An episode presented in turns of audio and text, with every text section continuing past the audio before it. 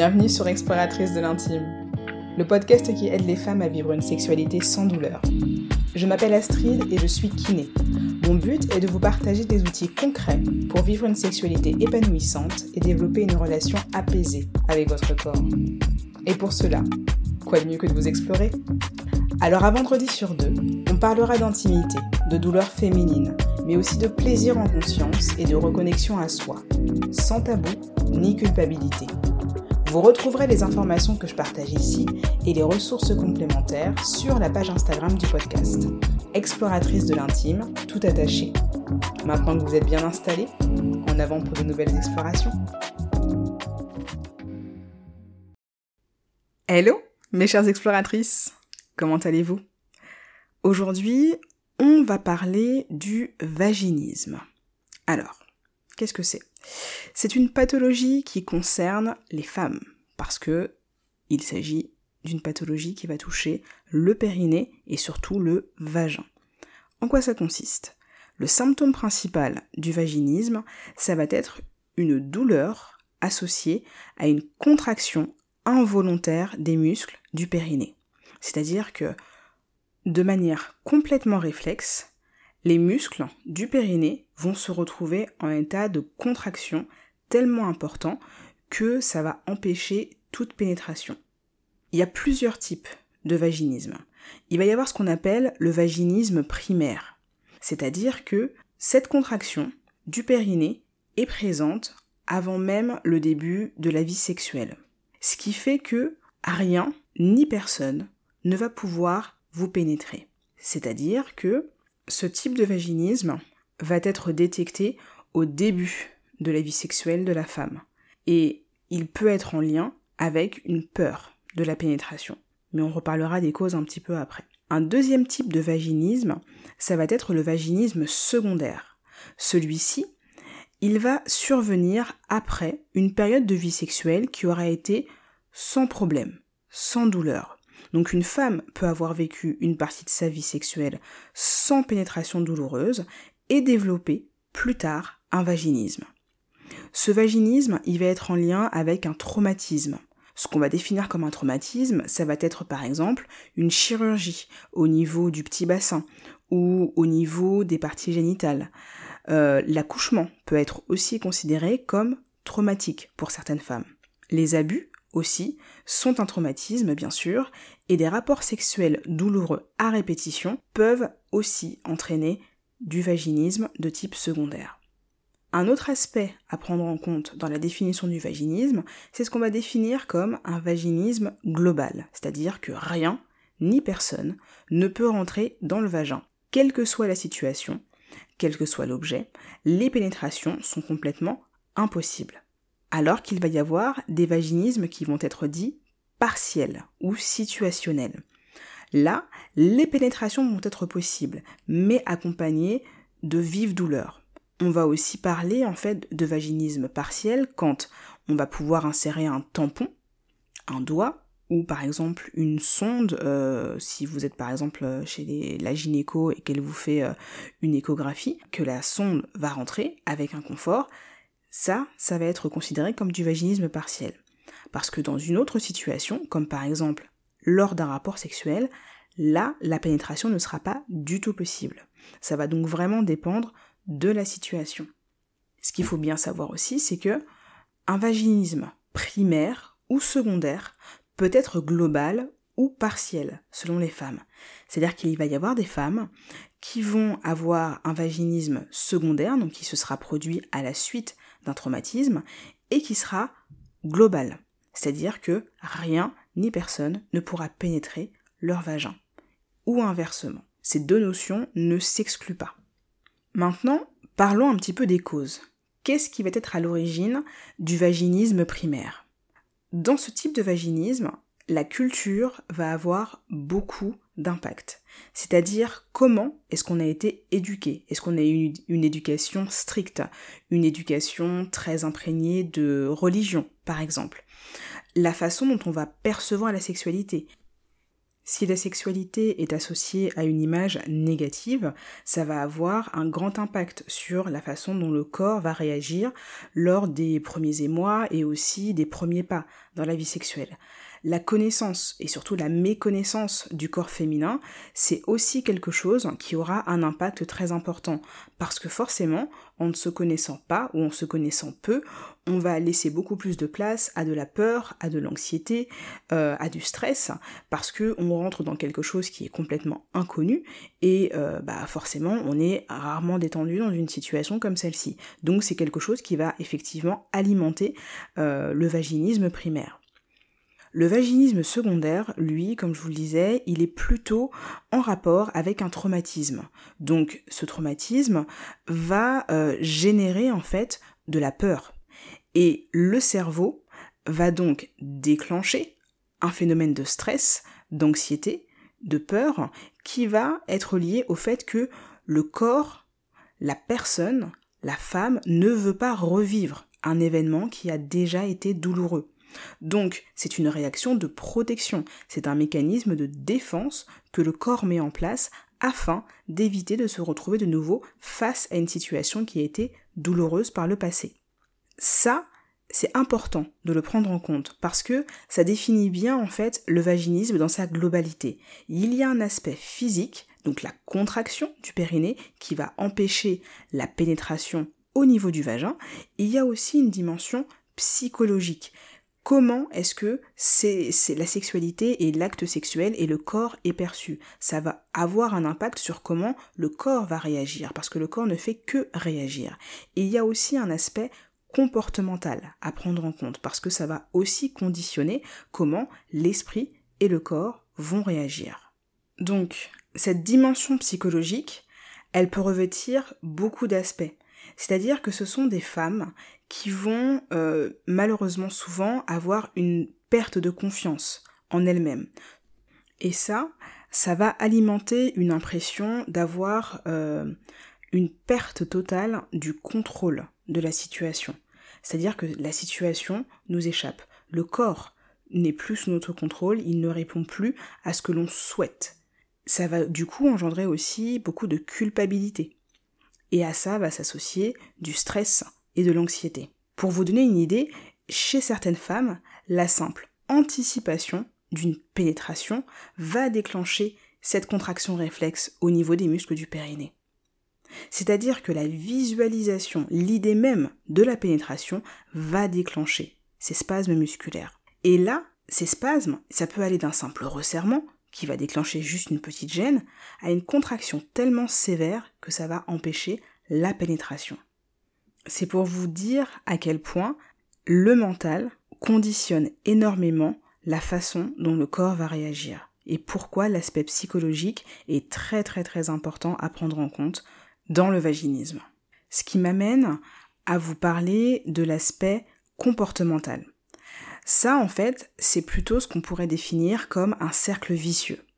Le point de départ, c'est la douleur.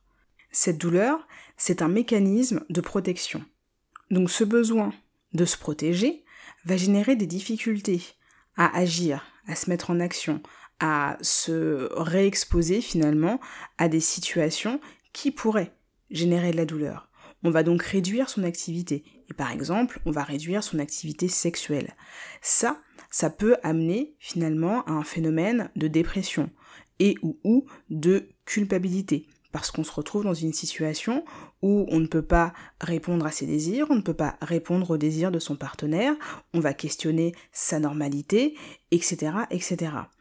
Et ce focus sur tous ces aspects négatifs va amplifier la douleur parce que les situations que l'on voudrait réaliser mais qu'on ne peut pas vont rappeler que l'on a mal etc., etc.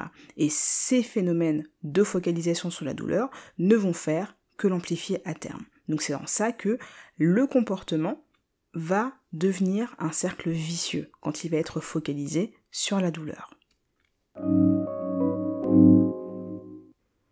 Alors, j'en ai parlé un peu plus tôt en vous disant que le vaginisme est une réaction de défense. Si on s'intéresse plus précisément au corps et surtout aux muscles, Ce qu'il faut bien comprendre, c'est que les muscles ne sont que des exécutants. Ils ne font que réagir à une stimulation, à un ordre. Ces contractions, c'est donc un mécanisme de défense. Pour vous l'imaginer un petit peu, imaginez que vous avez euh, une flamme juste en face de vous et que vous voulez jouer euh, avec le feu, bêtement. Vous allez mettre votre main près de la flamme. Avant même que vous ayez pris la décision consciente de retirer votre main parce que vous estimez que vous vous mettez en danger, votre corps aura exécuté ce mouvement de retrait, cette protection, parce que le cerveau, lui, en aura donné l'ordre.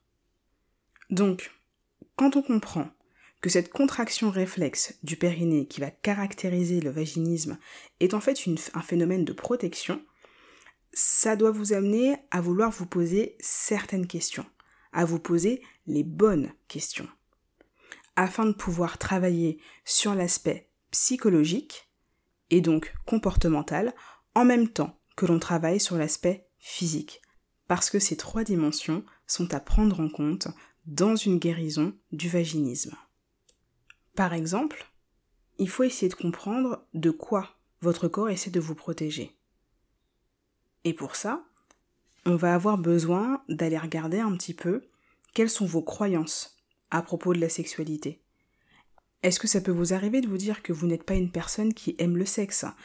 Que euh, le sexe c'est quelque chose de honteux, que parler de sexe c'est quelque chose de vulgaire, que avoir un rapport sexuel euh, c'est quelque chose que vous faites plutôt pour faire plaisir à votre partenaire, que vous n'êtes pas à l'aise avec votre corps.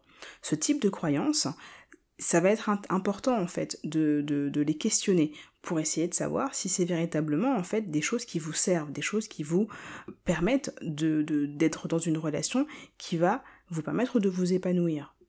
Dans le même ordre d'idées, posez-vous des questions sur comment est-ce que vous percevez votre corps. Est-ce que vous êtes à l'écoute de votre corps? Est-ce que vous savez comment est-ce qu'il fonctionne?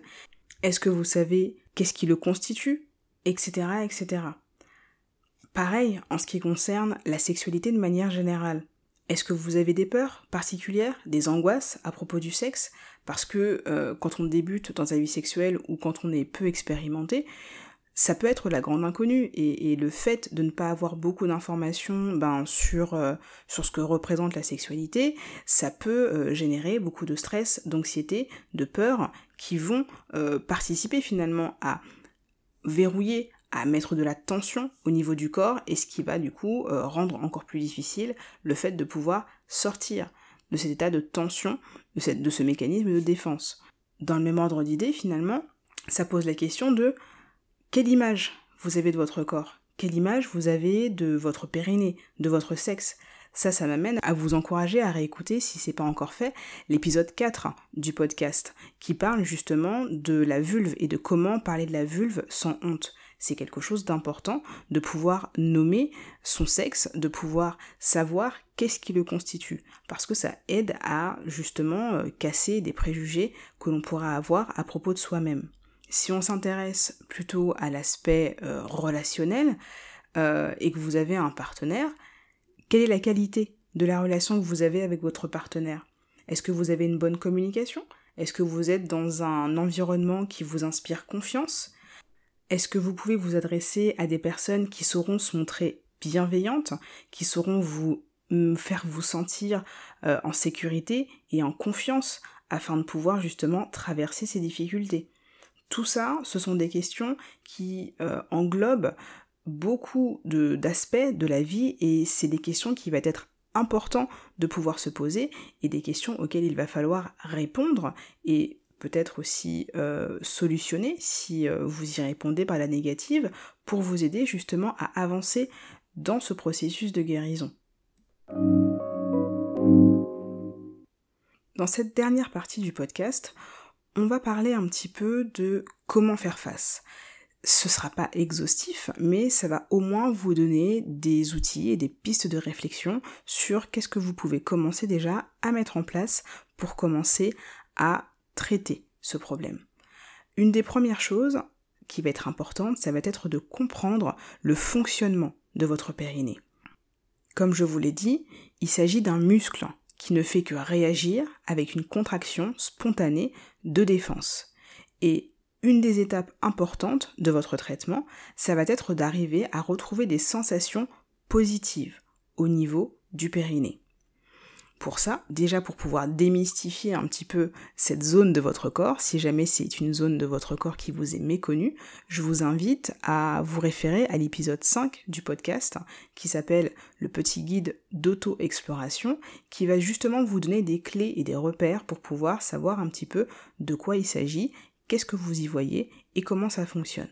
Un autre point sera de commencer à changer son mode de pensée ses perceptions à propos de son corps, ses perceptions et ses a priori peut-être à propos de la sexualité. Plus vous éliminerez des croyances négatives sur le sexe, et plus vous aurez de facilité à pouvoir vous engager dans des pratiques sexuelles pour vous-même, et peut-être aussi des pratiques sexuelles concernant votre relation de couple, qui seront du coup beaucoup plus apaisées et beaucoup plus épanouissantes. Dans le même ordre d'idées, ne pas se couper de sa vie sociale. Le vaginisme ne définit pas votre identité. Et donc pouvoir continuer à entretenir des relations bienveillantes et aimantes avec vos amis, avec votre famille, avec un éventuel partenaire et avec vous-même, c'est extrêmement important. Être capable d'en parler, avec vos proches, mais aussi trouver des professionnels de santé qui soient suffisamment bien informés sur la question pour pouvoir vous procurer un accompagnement pertinent, ça va être important. Et donc comprendre que votre vie ne se résume pas à la douleur et aux limitations que vont créer le vaginisme, c'est important. Donc ne vous isolez pas. Continuez à avoir une vie sociale qui soit la plus riche possible. Aussi, quand on est déjà dans une relation avec un partenaire, ça va être l'occasion d'être dans l'exploration. Oui, j'adore ce mot. D'être dans la découverte de nouvelles pratiques sexuelles qui vont vous permettre de développer la sensualité. Parce qu'on parle beaucoup de sexualité, mais la sensualité est quelque chose d'aussi important, si ce n'est plus, parce que ça va vraiment être le précurseur de tout ce qui va découler finalement de la sexualité à proprement parler. Être capable de diversifier ses pratiques sexuelles, ça va aussi vous aider à ne pas rentrer dans un schéma où vous allez renforcer négativement la pénétration et donc les douleurs qui vont y être associées répéter des échecs, répéter des tentatives qui vont générer de la douleur ne vont faire que renforcer la peur, l'anxiété et le stress qui va être associé à ces tentatives de pénétration. Donc, laissez-vous le temps d'aller mieux, laissez-vous le temps de lâcher prise afin de pouvoir explorer d'autres choses qui vont vous permettre de reconnecter votre corps à des sensations de plaisir, à des sensations qui vont provoquer en vous de la joie et des émotions positives. Un autre point important, ce sera de se remettre dans une activité physique. C'est-à-dire que votre corps ne se résume pas à votre vaginisme, votre corps ne se résume pas à votre périnée. Et pour pouvoir engager votre corps dans du mouvement, dans des sensations qui vont être autres que des sensations douloureuses, se remettre à pratiquer une activité physique qui va vous procurer de l'énergie et du peps, ça va vous donner de quoi affronter le vaginisme, ça va vous donner de quoi affronter les limitations et les difficultés auxquelles vous allez faire face durant une période. Et ça va aussi envoyer des messages très très positifs à votre corps dans son ensemble. Et ça encore une fois, c'est quelque chose qui n'est vraiment pas négligeable. Donc là, je vous ai beaucoup parlé d'aspects très généraux euh, qui vont vous aider justement à pouvoir avancer sur le chemin de votre guérison. Mais bien sûr, dans euh, les moyens de traiter le vaginisme de manière durable, il va y avoir tout un aspect qui va s'accorder plutôt avec ce que j'appelle du coup moi la rééducation, parce que c'est ce que je vais pratiquer en tant que kinésithérapeute. Tous ces aspects-là, je vais prendre le temps de les redétailler dans un autre épisode parce que j'estime que ce sont des choses qui sont très très importante aussi et je veux vraiment vous donner un maximum de clés de compréhension afin de pouvoir faire les meilleurs choix dans euh, le traitement de votre vaginisme quand vous déciderez d'être accompagné par un professionnel de santé. Voilà. Mais de manière non exhaustive, parmi euh, les moyens qui sont à votre disposition, si vous décidez d'être accompagné euh, dans votre traitement, il va y avoir, euh, pour pouvoir vous aider par exemple à réduire les contractions du périnée, des manœuvres comme le massage périnéal. Ça va être des massages qui vont être au début très très doux, à la limite même superficiels, pour vous aider à avoir justement une reconnexion à des sensations euh, d'étirement et de mobilisation au niveau du périnée qui vont justement désensibiliser au fur et à mesure le vagin de sorte à ce qu'il puisse se détendre.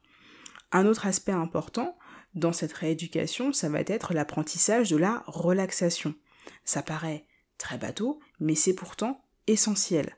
Apprendre à respirer, apprendre à se détendre, euh, mettre en place des méthodes comme euh, la cohérence cardiaque, tout ça, ce sont des outils hyper importants qui vont vous aider justement à avoir une meilleure reconnexion à vous-même, qui vont vous permettre aussi d'avoir plus de lâcher prise et de détente dans votre quotidien. Un autre outil important, ça va être les dilatateurs vaginaux. Et ça aussi, on reparlera de comment et de quand les utiliser. Voilà. Donc comme vous voyez, il y a énormément de choses à dire sur cet aspect du traitement et vraiment, je tiens à vous le dire, il ne faut vraiment pas perdre espoir dans votre guérison face au vaginisme parce que il y a énormément de moyens à votre disposition pour vous aider justement à vous en sortir. Donc, pour résumer les points importants de ce qu'on s'est dit aujourd'hui. Le vaginisme, c'est une contraction réflexe de votre périnée qui va empêcher l'accès et la pénétration du vagin. Cette contraction réflexe peut être renforcée et entretenue par une dimension psychologique et comportementale. Le fait de travailler sur votre relation au corps et sur votre perception de la sexualité, seul ou en couple, c'est quelque chose d'essentiel pour aller vers une guérison complète et durable du vaginisme. Et enfin, rappelez-vous, la vie ne s'arrête pas à cause du vaginisme. S'isoler et se focaliser sur la douleur ne va faire que renforcer la douleur et la rendre omniprésente dans votre vie et dans votre quotidien. Au contraire, on veut que le corps puisse intégrer d'autres informations. Donc on dit oui à l'activité physique adaptée, oui à une vie sociale riche et oui à des relations bienveillantes et aimantes. Lors de notre prochain épisode, j'aurai le plaisir de recevoir Anne-Sophie Isaac pour pouvoir parler de ce qu'on appelle l'utérus rétroversé et des douleurs et difficultés qui peuvent y être associées. On parlera aussi de moyens de pouvoir améliorer ces difficultés de manière concrète. En attendant, je vous invite à me rejoindre sur le compte Instagram du podcast, exploratrice de l'intime tout attaché, afin de me poser toutes vos questions et de venir partager avec moi vos idées sur le podcast. À très bientôt!